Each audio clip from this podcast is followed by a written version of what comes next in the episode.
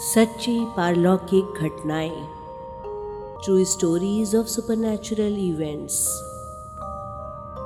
Lapland का जिन्न ये आलेख सितंबर उन्नीस सौ बावन में वर्ल्ड डाइजेस्ट पत्रिका में प्रकाशित हुआ था। स्वीडिश लैपलैंड के नॉर्बर्टन नगर का एक निवासी था गॉटफिंड एक पहाड़ी की ढाल पर उसका छोटा सा झोपड़ा था। वो गाय भेड़ पालता था और उसकी पत्नी अवकाश के समय जूते बनाया करती थी। उसे किसी ने पूछा, इस क्षेत्र के विषय में कोई दंत कथाएँ प्रचलित हैं? उसने कहा, नहीं, यहाँ तो केवल एक चिन्ह दिखाई पड़ता है। चिन्ह कैसा होता है? वो भिन्न भिन्न रूपों में प्रकट होता है कभी कभी जंगल में दिखाई देता है, किंतु मैंने स्वयं उसे कभी नहीं देखा। लेकिन क्या तुम किसी ऐसे व्यक्ति को जानते हो जिसने उसे देखा हो? इस पर गॉटविंड कुछ गंभीर हो गया। थोड़ी देर रुककर उसने ये कहानी सुनाई। एक बार मेरे पिताजी कुछ बोरे अनाज लेकर मिल को जा रहे थे। गाड़ी में उनका एक मित्र जॉन भी था। अंधेरी रात थी और उन्हें जंगल में होकर जाना था। एकाएक घोड़ा रुक गया। कितना ही चलाया, वो हिला ही नहीं। पिताजी ने उसे बहुत चाबुक मारे, किंतु उसने अपने चारों पैर बर्फ़ में कड़ा दिए और जमकर खड़ा हो गया। एक बार वो चला भी, किंतु ऐसा प्रतीत होता था, मानो वो किसी विशेष स्थान को बचाकर उसके बगल से होकर जाना चाहता है। किंतु जंगल में ये संभव नहीं था, इसलिए फिर वो खड़ा हो गया। तब पिताजी ने समझा, उस स्थान पर कोई विलक्षण बात अवश्य है।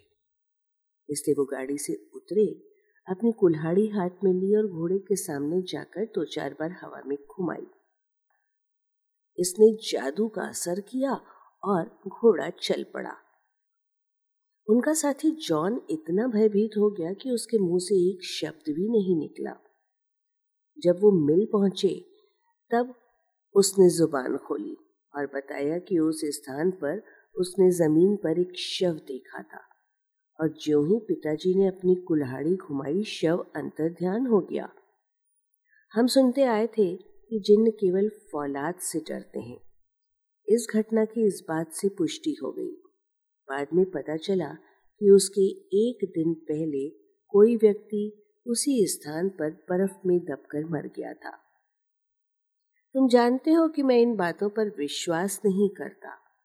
किंतु सबसे विलक्षण बात ये थी कि घोड़े ने भी भूमि पर कोई ना कोई वस्तु ज़रूर देखी थी।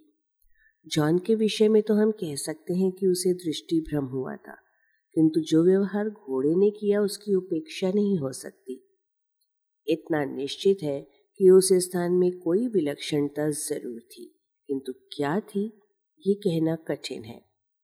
अब गॉडफ्रेंड से एक मर्म भेद प्रश्न किया गया। किंतु कोई ऐसी घटना तो बताओ जो स्वयं तुम्हारे ऊपर बीती हो। इस प्रश्न ने अपना काम किया। गॉडफिंड ने कहना शुरू किया हाँ एक बार उससे मेरा भी सामना हुआ था और मैं बुरी तरह डर गया था। एक बार मैं अपनी पहाड़ी खेत पर गया था। पहुँचने में शाम हो गई थी और मेरे आदमियों ने कहा कि मैं रात भर वहीं रुक जाऊँ। मैं ऊपर की अटरिया में सोया हुआ था। कई घंटे सो चुकने के बाद मेरी आँख खुली। देखता क्या हूँ कि एक व्यक्ति मेरे बिस्तर पर झुका हुआ है। उसने अपनी दोनों बाहें मेरी कमर के नीचे डाली हुई हैं और मुझे वो इस प्रकार जकड़े हुए था कि मैं हिल भी नहीं सकता था। सबसे विलक्षण बात तो ये थी कि यद्यपि कमरे में प्रकाश हो रहा था, फिर भी वो मुझे दिखाई नहीं दे रहा था। मुझे इसका केवल आभास हो रहा था।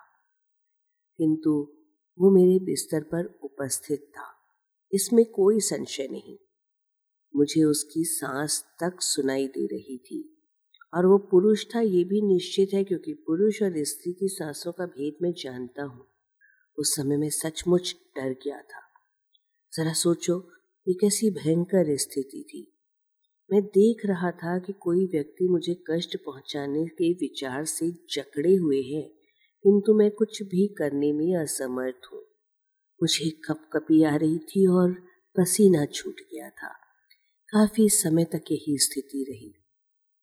प्रतिक्षण मुझे ये आकांक्षा हो रही थी कि वो अपना चाकू मेरे कलेजे के पार करने ही वाला है। किंतु कुछ नहीं हुआ। उसने मुझे छोड़ दिया और बंद दरवाजे से बाहर निकल गया। उस समय मेरी फुर्ती देखने योग्य थी। मैं उछल कर दौड़ा। किंतु कमरा बिल्कुल खाली पड़ा था। उसके अंदर कोई आया अवश्य था, किंतु फिर भी कोई नहीं आया था। इस घटना की व्याख्या मैं कैसे करूँ समझ में नहीं आता। लोग कह सकते हैं कि मुझे दृष्टि भ्रम हुआ था। इतना निश्चित है कि मैं नशे में नहीं था। क्योंकि मैंने पिछली रात कोई नशीली चीज़ नहीं पी थी। डॉक्टर ब्रजमोहन लिखित व संग्रहित पुस्तक, भटकती आत्माएँ का ऑडियो रूपांतरण। वाचक स्वर संज्ञा टंडन, प्रस्तुति अर्पा रेडियो डॉट कॉम।